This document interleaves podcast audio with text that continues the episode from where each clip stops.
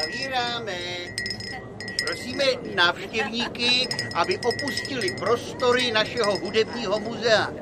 Tak přátelé, večerka. Končíme, přátelé, končíme, zavíráme. To se ovšem vás, milí člobrdíci a milé člobrdinky, vůbec netýká. Vy tady s námi ještě zůstaňte. Když totiž ta Tulda zamkne muzeum, tak je celé naše. A tedy taky i vaše.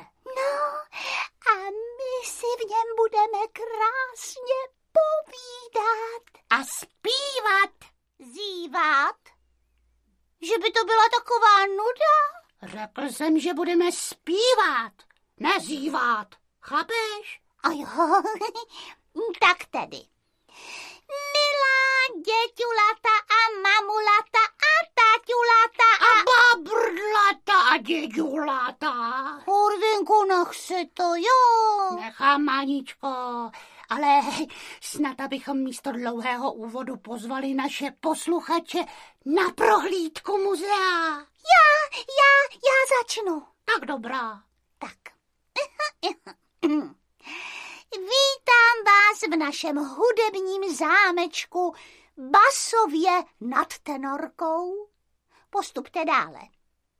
Tady, v první síně našeho muzea, máme rohy. V první síni říkáš? No, Rohy jsou i v druhé, třetí a čtvrté síni. Už si Mání někdy viděla nějakou místnost bez rohů? Haha, já tedy ne.